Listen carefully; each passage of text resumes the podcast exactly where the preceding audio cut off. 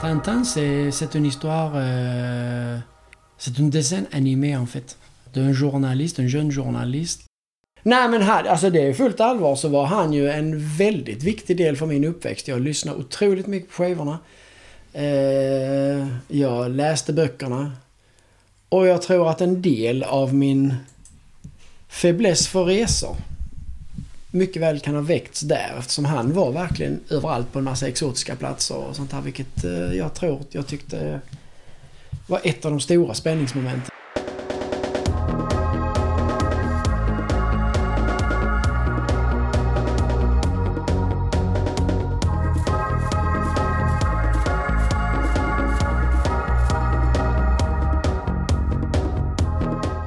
Du har kommit hit idag med en massa väskor. Ja. Varför då? Jag är på väg och ska ut och resa. Vart då? Ja, det är en liten roundtrip i den södra hälften av jordens nor eh, norra hälft. Kan du inte vara lite mer konkret? Jag ska först eh, till Istanbul, sen ska jag till Nairobi och sen ska jag till Dakar och sen ska jag till Kap Verdeöarna. Och sen ska jag en sväng till Lissabon och sen, sen tillbaks till jobbet. Du har ju tidigare berättat i podden men också när vi har pratat har du sagt att Afrika är väldigt speciellt i ditt hjärta på något sätt. Ja, det är ju... Jag har en eh, passionerad kärleksrelation med den, kont eh, den kontinenten. Mm. Hur började den då? Ja, den började väl egentligen framförallt när jag jobbade i Kongo i ett år. Eh, jag hade rest i Afrika innan men det är inte samma sak att resa som det är att verkligen bo på ett ställe när man är mitt i det och inte liksom... Man blir helt uppslukad av det och omgiven av det i alla, i alla eh, ögonblick och situationer. Men minns du första gången du var där? Var var du då? Allra första gången jag var i Afrika så var jag... Det var i Marocko. Det är ju Afrika men det känns inte riktigt... Det är, det är, inte, lite... det, är inte det Afrika som jag liksom är, är förälskad i på något sätt. Nej. Utan det är det, det här... Vad ska jag säga? Djupa Afrika någonstans i centrala... Det subsahara Afrika kan mm. man säga. Nu när vi skulle prata om eh, Afrika så tog jag fram en karta. Och något som slår en direkt när man ser på den här kontinenten är ju att det är väldigt raka linjer. Eh, så länderna är liksom avstyckade som om det var ett jordbruk där man har ritat. Ja, det är ju precis vad som har hänt också. Det var ju under kolonisationens eh, högålder när man 1885 så var det en konferens i Berlin som hette Berlinkonferensen där eh, alla länder från Europa i stort sett eh, samlades och så tog man med sig en afrikansk karta och så, så bestämde man att ni får det, så tar vi det och så, så får du det och så, så här. Mm. svenska, det var svenska representanter på plats också men de var ju bara där eh, av andra intressen för samarbetspartners och sånt där såklart. De hade inga kolonier. Så man kan säga att England, Tyskland, Spanien, Frankrike och Belgiens kung Leopold, inte själva Belgien utan kung Leopold. Mm. De delade upp eh, Afrika mellan sig. Och då blev det kolonier till de här olika länderna? Ja. ja. Mm. Afrika blev ju Europas kornbod. Alltså, till exempel åker man till, till Bryssel. Så alla byggnader där som är är byggda liksom 1800-1900 tidigt, alltså första halvan av 1900-talet är finansierat med pengar ifrån Kongo. Mm. För det råkade bara bli så att den kanske rikaste kolonin i hela Afrika, det var det här som blev Kongo. Mm. Eh, som först var kung Leopolds egen koloni, hans privata mm. leksakskoloni. Som sen blev en belgisk koloni. Eh, och där fanns ju helt obegränsat med resurser. Mm. Eh, och så är det ju fortfarande just i det landet. Mm. Och, och, England byggde ju, har ju byggt hela sin framgång på kolonier och handel. Ja, det är ett elände egentligen att det har gått till på det viset. USA var ju en koloni från början men det fungerar, fungerar inte riktigt på samma sätt eh, eftersom de, de befolkade den med sin, med sin egen befolkning mm. i större utsträckning. Mm. Alltså i en, i en afrikansk koloni så Alltså som Togo var under ett 30-tal år ungefär en, en tysk koloni. Men där bodde liksom aldrig mer än 300 tyskar. Det var liksom... man åkte dit och så hade man en administration och en guvernör och sen några nybyggare. Afrika har spelat en roll i Europas historia sedan lång tid tillbaks. Men när man läser om krig, till exempel andra världskriget, så är det väldigt mycket Afrika där också. Mm. Varför slogs man om Afrika och i Afrika? Ja men då var ju fortfarande Afrika... Det fanns ju egentligen bara två stycken självständiga länder i Afrika eh, vid den tiden. Allt andra var ju alltså tillhörde ju europeiska länder. Att man, eh, att man slogs i Nordafrika handlade ju ganska mycket om att man ville försöka ska, skaffa kontrollen över Suezkanalen mm. som var en extremt viktig, viktig länk. Ja. Eh, för att man skulle kunna ta, ta sig till andra delar av världen utan mm. att runda Afrika. Och sen var det ju givetvis också så att en stor del av eh, produkterna som användes i, till krigsmaterial och sånt kunde, vissa av de ädelmetaller och sånt kunde hämtas mm. in från de här länderna. Och till exempel om vi bara tar eh, avslutningen på, på andra världskriget där man sprängde bomberna över eh, Hiroshima och Nagasaki. Så det fanns uran i Kongo till exempel. Mm.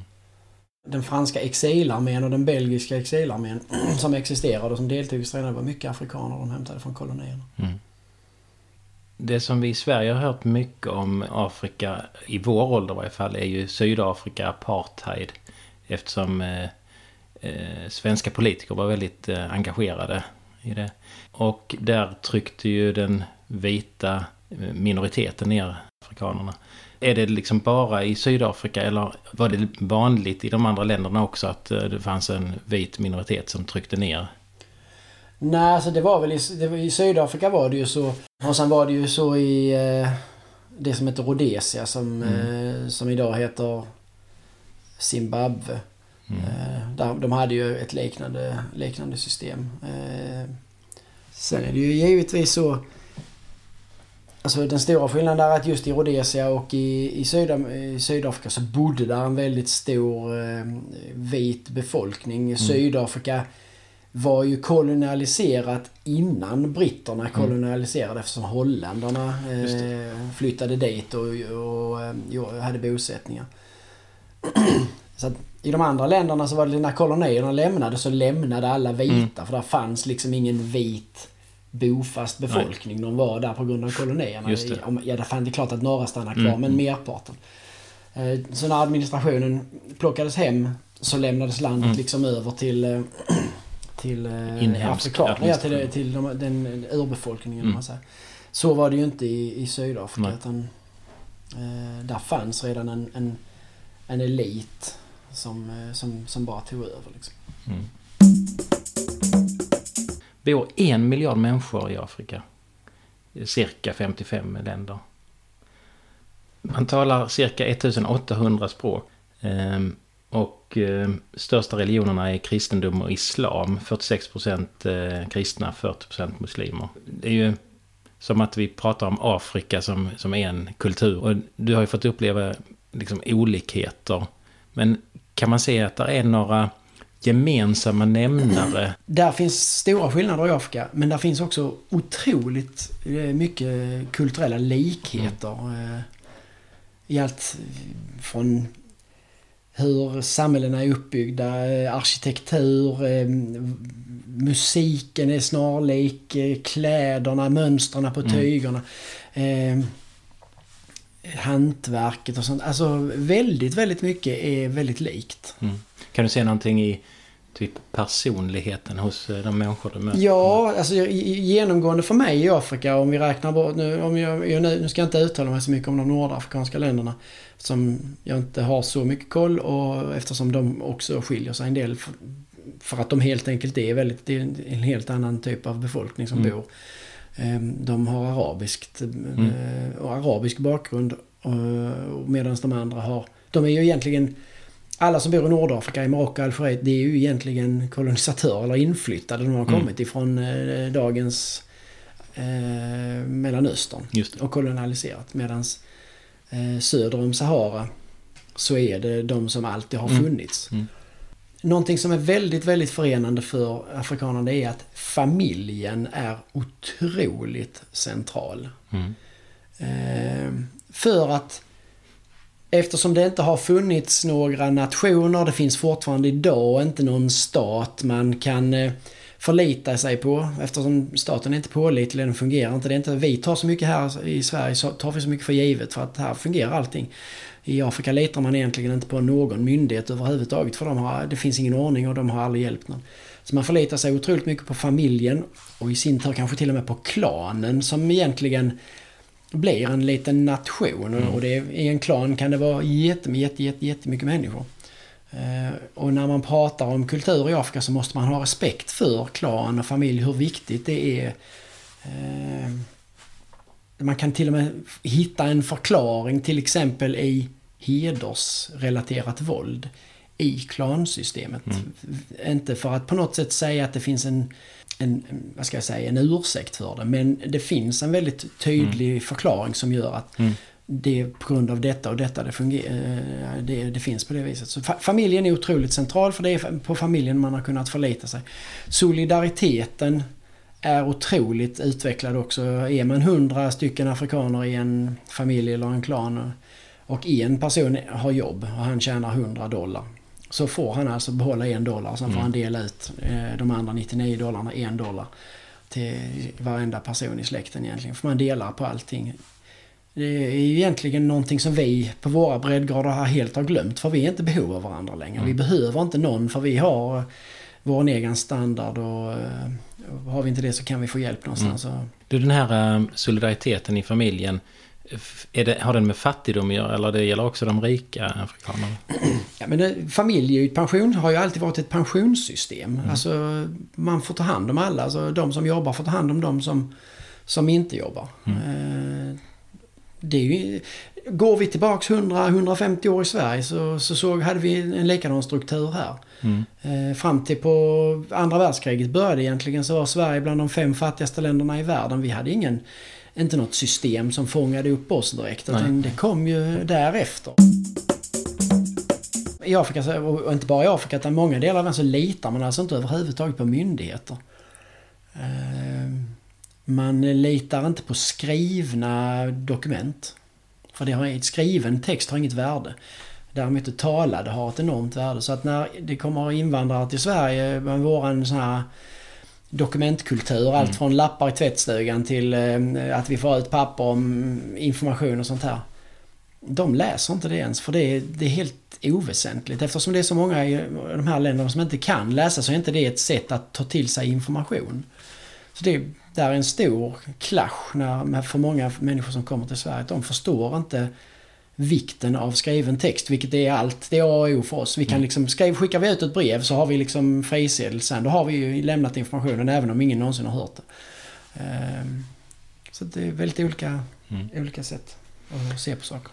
Om jag då blir miljonär som afrikan, låter jag min familj också då ta del av den förmögenheten. Så är det ju. Och det är där solidariteten är i grunden en väldigt vacker sak. Men när, eftersom du har den här solidariteten om du blir president i Kenya eh, och du köper dig en Mercedes.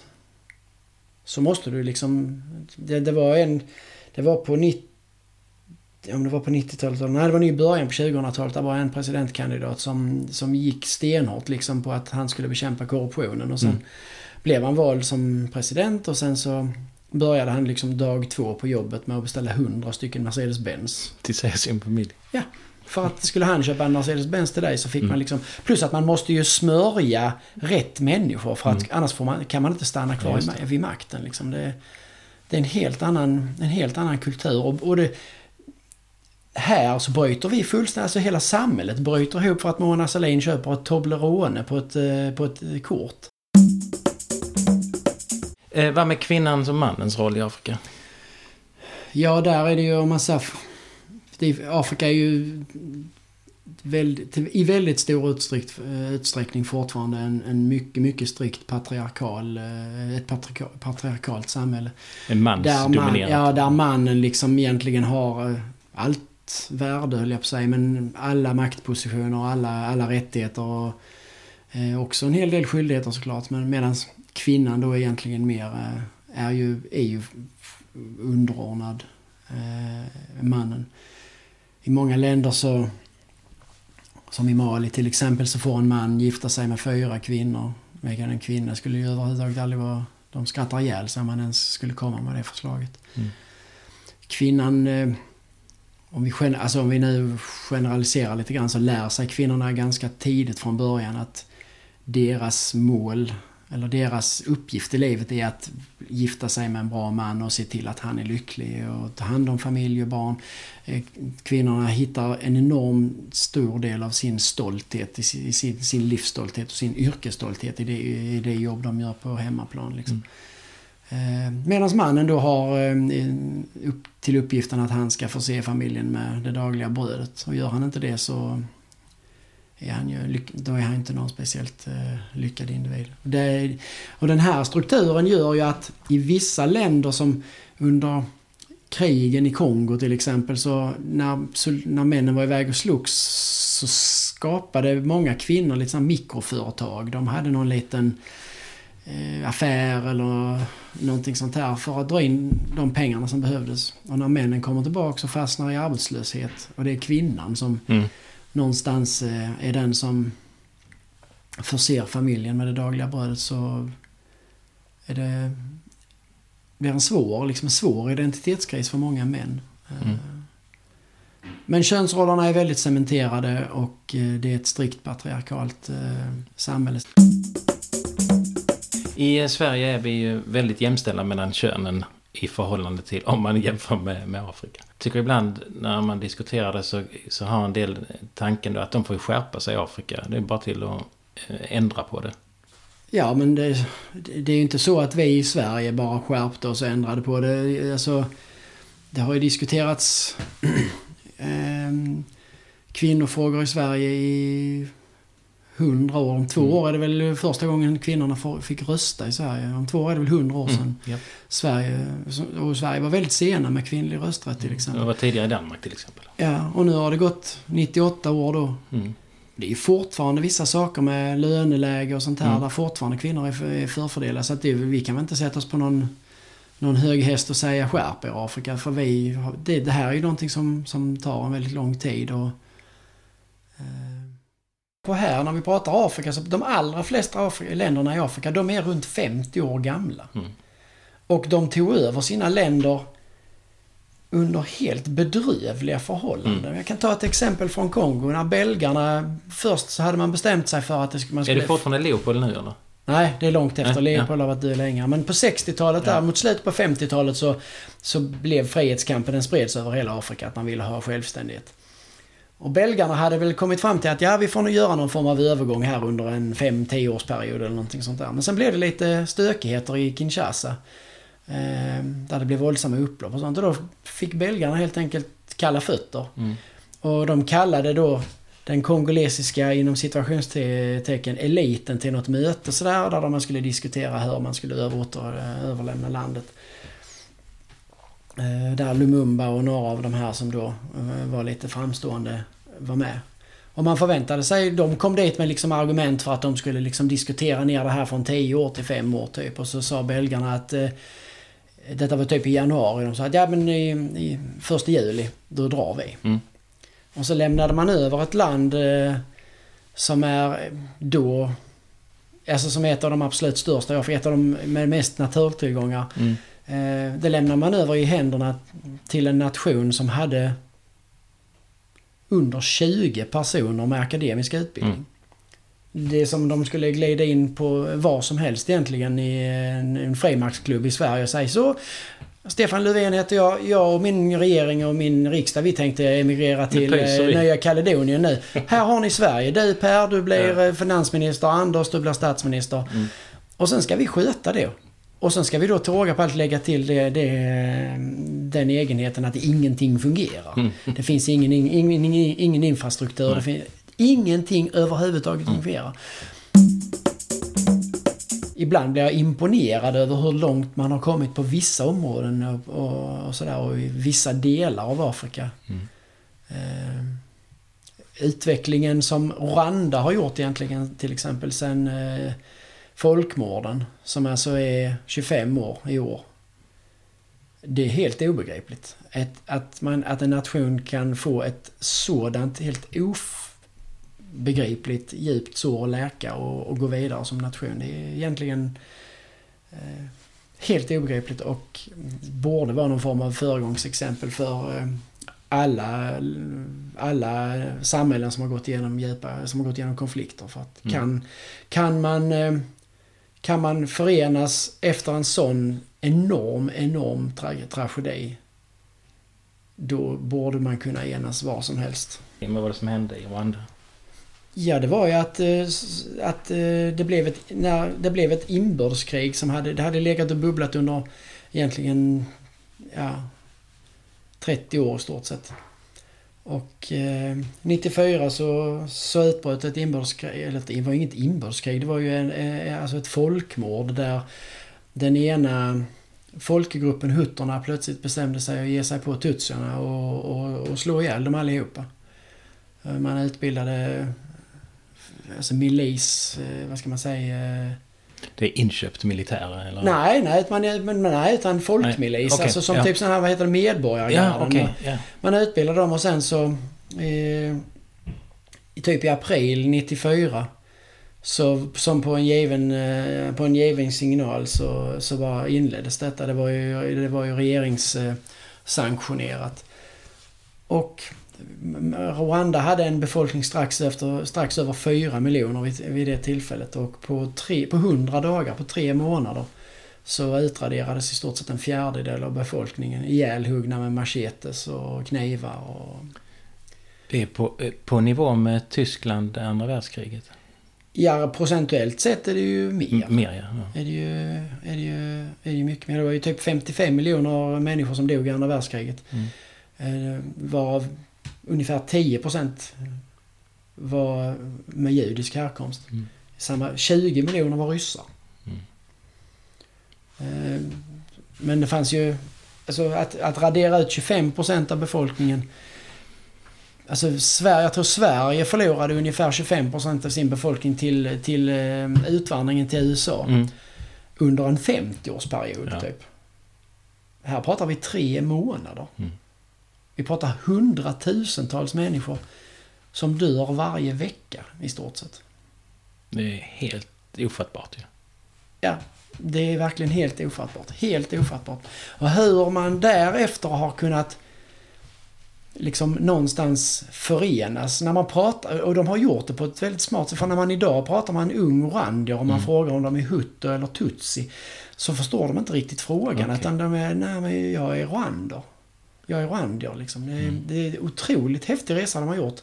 Ehm, och där finns många saker i styrelseskicket i, i Rwanda som inte är idealiskt kanske utifrån demokratiska eh, principer och så. Men eh, Kagame som presidenten är, han är, som han heter, som var general för den eh, befrielsearmén med tutsier som kom in från Uganda och stoppade folkmord. För Europa och världen, vi var fullt upptagna med att titta på fotbolls FN hade någon retorik, retorikexpert som sa att man fick absolut inte prata om folkmord när rapporterna kom därifrån. Utan nej, det var etniska motsättningar. Och man, man levde helt i förnekelse och stoppade huvudet i sanden och bara lät detta ske för att Rwanda var ett litet eh, pytteland. Ehm, Ja, det är, så, det, är, det är sånt otroligt övergrepp mot mänskligheten. Mm. Dels det de gjorde i Rwanda men det vi, alla andra, gjorde genom att bara fullständigt ignorera att det fanns. Sen kunde vi liksom... Vi kan få liksom en, en, en nationell kris i Sverige för att noshörningsungen Nelson inte kan resa sig eller för att tågen inte går för att de, det är is på rälsen. Och mig, jag minns alltså inte ens... Jag var ändå stort sett... Jag var 23 Mm. år. Jag minns inte en enda rapport på TV eller någonting därifrån. Och det var säkert rapporterat men det var inte rapporterat på det viset som... För då hade man... Allt annat hade blivit oviktigt. Mm.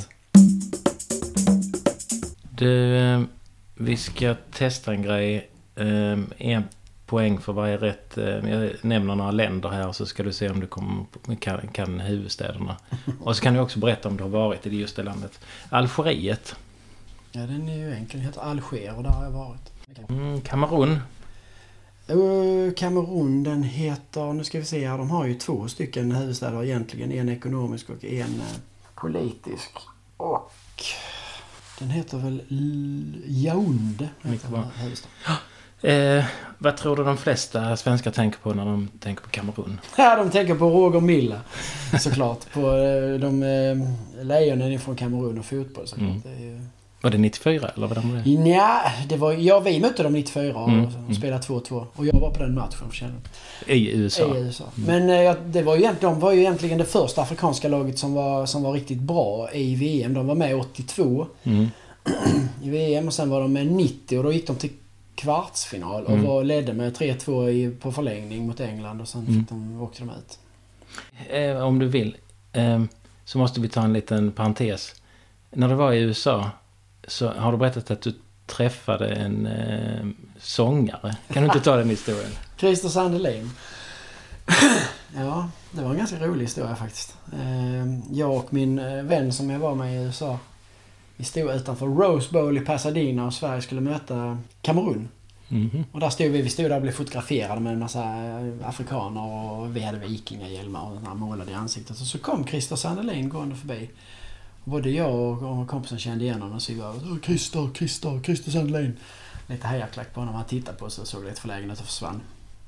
Och sen så eh, åkte vi till nästa match, eller om det var nästnästa match i Detroit.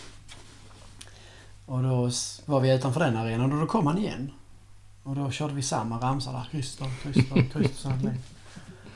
Och sen eh, när Sverige hade vunnit eh, bronsmatchen så var jag i Stockholm och åkte till eh, Sergels torg där jag skulle badas i fontänen och sånt där. Mm. Och då kom han minsann en tredje gång. och då och tittade han bara på mig och frågade förföljer de mig? Ja. Så jag var, jag var den som uppfann stalkning. ja, redan på 90-talet. Ja, 94 så uppfann jag det. Kenya. Mm. Ja, det är samma Ja, så det är lek som tillbaks på- tidigare. Jaha, okej. det är Nairobi. Har du redan glömt eh, leken? Ja, ja, men jag, du bytte ju, bytte, ju- Skiva? du bytte ju liksom ämne där. Så. Nairobi. Ja. Det har jag varit. Och dit, det, dit ska jag nu. ja. Mm. Kongo Brazzaville. Ja, den heter ju Brazzaville. Och Kongo Kinshasa. Den heter ju Kinshasa följaktligen. Varför är det två länder då? Ja, det är så att floden heter Kongo. Mm. Och fransmännen kolonialiserade västra sidan. eh, Och han som, eh, som eh, kolonialiserade för Frankrikes räkning det territoriet, han hette Brassa. Ah. Och sen eh, koloniserades andra sidan av eh, av belgarna, eller ja, inte av belgarna, av kung Leopold. Mm. Och eh, Är det viktigt den här distinktionen att det var faktiskt en privat... ja, det är väldigt viktigt för det är typ vad jag vet enda gången i världshistorien som liksom Mm. en person har haft en personlig koloni som bara, alltså Ja. i alla fall, då hette ju den stan följaktligen Leopoldville Ja. efter Leopold. Ja. Så att de hette Brazzaville och Leopoldville. Och Ja. sen har ju, när eh, Mobutu tog över eh, makten i Kongo eh, Mm. på 60-talet. Så inledde han en afrikanisering där allt europeiskt skulle allt europeiskt arv skulle kastas ut och då Mm. döptes Kinshasa om till Kinshasa. Eller Mm. Leopold ut, om till Kinshasa. Och det var i Kinshasa du var? Nej, jag var inte. Jag var i det som kallades, som heter Lubumbashi som på kolonialtiden hette Elisabethville. Ah, ja, men, men, men det var i Kongo... Kongo landet Kinshasa Kongo. jag var. Ja, precis. Eh, Fast det heter ju Kongo Kinshasa egentligen. Det är inte inget officiellt namn egentligen utan det heter egentligen den Demokratiska republiken Kongo. Det är alltså Kongo Kinshasa. Ja. Och republiken Kongo. Ah. Den är då Kongo Brazzaville. Så Mm. de är bevisligen inte demokratiska. Vilket ju inte någon av dem egentligen är alls. Okej. Libyen. Libyen heter Tripoli. Där tror jag inte du har varit. Nej. Det är rätt eh, ostadigt eh, där. Det, har ju, det var ju rätt stadigt för på ett sätt men det var kanske inte jättebra att åka dit som, som turist. Det var bättre att åka dit som terrorist möjligen. Men, och nu är det ju typ, finns det ju tre stycken officiella regeringar någonting Mm. sånt här som bråkar jättemycket. Jag är inte ens säker på att de, alla de här eh, grupperingarna ser Tripoli som huvudstad. För det kan mycket väl vara att några av dem har Benghazi som, Mm. som huvudstadsalternativ. Nigeria. Nigeria heter, oh, det hette Lagos till nyligen men de har också bytt att... Mm. Eh, Den heter Abuja tror jag. Mycket bra. Eh, och där har du varit, tycker jag. Nej, inte Nigeria. Nigeria Nej. kommer aldrig resa till. Det är typ världens farligaste land. Jaha, shit. Akta, akta dig för Nigeria. Så jag ska boka av resan. ja, det var så billigt. ja det, det, det kan vara därför. Nej, det, är- det, är inte, det är en stark ekonomisk motor i, i Västafrika. Men säkerheten är sådär. Eh, Senegal. Senegal heter Dakar och dit ska jag snart. Har Ja. varit också. Ska du köra rallyt? Ja, om jag skulle åka till Dakar och försöka köra rallyt så hade jag fått det tufft eftersom det rallyt just nu, eller numera, går borta i Sydafrika, eller Sydamerika och ändå konstigt nog heter Dakar-rallyt. Men, men eh, de, på grund av, de kö- kö- körde ju från Paris till Dakar Mm. från början. Och på grund av att Afrika inte är någon jättestabil kontinent så fick de ha olika sträckningar varenda år och de kunde vara svårt att planera för sen bröt ut var det terrordåd och eh, revolution och sånt där så att man kunde ju aldrig ha någon riktigt bra sträckning. Så till sist så slutade det med att man flyttade hela skiten till Sydamerika så nu kör man det där istället. Ja, ja. Men det är fortfarande Dakar Så om du, du kan köra där de körde en gång i så fall. Ja, man kan besöka det här stället för eh, Dakarrallyt eh, hade sin målgång vid en, vid en väldigt legendarisk turistattraktion Mm. i eh, Dakar som heter Lac Rose, den rosa sjön. Som är en sån här alkalisk sjö. Eh, utan eh, till och frånflöde. Ah, okej. Så att den... Eh. Var skitig. Nej, den är inte skitig men det är en speciell typ av alg Ja, som ja. växer i alla alkaliska sjöar. Aha, okej. Så det gör att den är helt rosa. Så Ja. man kan ta rätt roliga foton där med blå himmel och sol och så är den Mm. helt rosa sjö. Okej. Eh, Sierra Leone. Sierra Leone, den heter... Eh, Det verkar som att där, den är inte koloniserad i varje fall. För det är en fri... Freetown. Nej, ja, det, det, Sierra Leone var kolonialiserat också. Mm. Men eh, däremot så var det så att det var väldigt mycket slavar ifrån eh, USA som frigjordes. Under... Eh, eh, under sla, alltså efter abolitionen eller Mm. jag vet inte vad det heter på, sve- på svenska ens. Men man förbjöd slaveriet Ja. framförallt i England först. Mm. Och då började man skicka tillbaks slavar. Då skickades de till, många till Sierra Leone, men framförallt till Liberia. Och det är Mhm. därför det heter Liberia. Liberia, Så Liberia är ett av de länderna som faktiskt aldrig har varit kolonialiserat. Okej. Etiopien och eh, Liberia. South Africa. Syd, Sydafrika. Ja, det är väl fortfarande så att huvudstaden är Pretoria. Mm. Och, och varför funderar du? Ja, för att väldigt mycket, alltså innan låg all apartheid-administration låg i Pretoria. Nu har Mm. man ju flyttat mycket av eh, regerings... Eh, vad heter det? Ministerier och sånt Mm. här. Mycket är faktiskt flyttat till Johannesburg. Okej. Eh, som ligger typ 45 minuter Mm. från, de ligger väldigt nära varandra. Mm. Tunisien. Tunis. Är inte så att din bror är förlovad i Tunisien? Kartago är han förlovad i. Det är en gammal historisk... Mycket Stad. gammal historisk plats. Ja.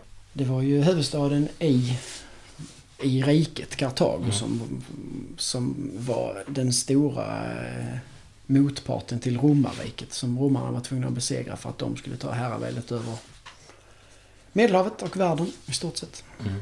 Eh, Botswana. Den heter? Den heter Gaborone. Djibouti. Nej, den heter Djibouti. Egypten. Den heter, den heter, nej, den hette Abidjan fram till på slutet på 90-talet. Den heter Yamoussoukro. Nej, Eritrea. Ja, det borde jag kunna. Den, den sätter jag just nu faktiskt i huvudet. Asmara. Nej, vi tar Etiopien då. Ja, den heter Addis Abeba. Där har jag varit. Gambia. Gambia den heter Banjul. Mm. Där har jag varit. Ghana. Eh, Ghana heter Accra. Där har jag varit. Marocko. Marocko. Du får extra pris om du kan det. Ja, det skulle man ju säga Casablanca på, men det är ju inte Casablanca. Det är ju... Min ledtråd är ju så bra. Som, Är det Fes? nej. Extra pris. Riyadh? Nej! Nej, vad heter det inte? Vad? Extra pris. Vad får man då? Vad får man om man får extra pris? Rabatt. Riyadh, det är ju för fan Saudiarabien. Jättedåligt. fan vad dåligt. Ja, rabatt. Rabatt. Ja, det är det.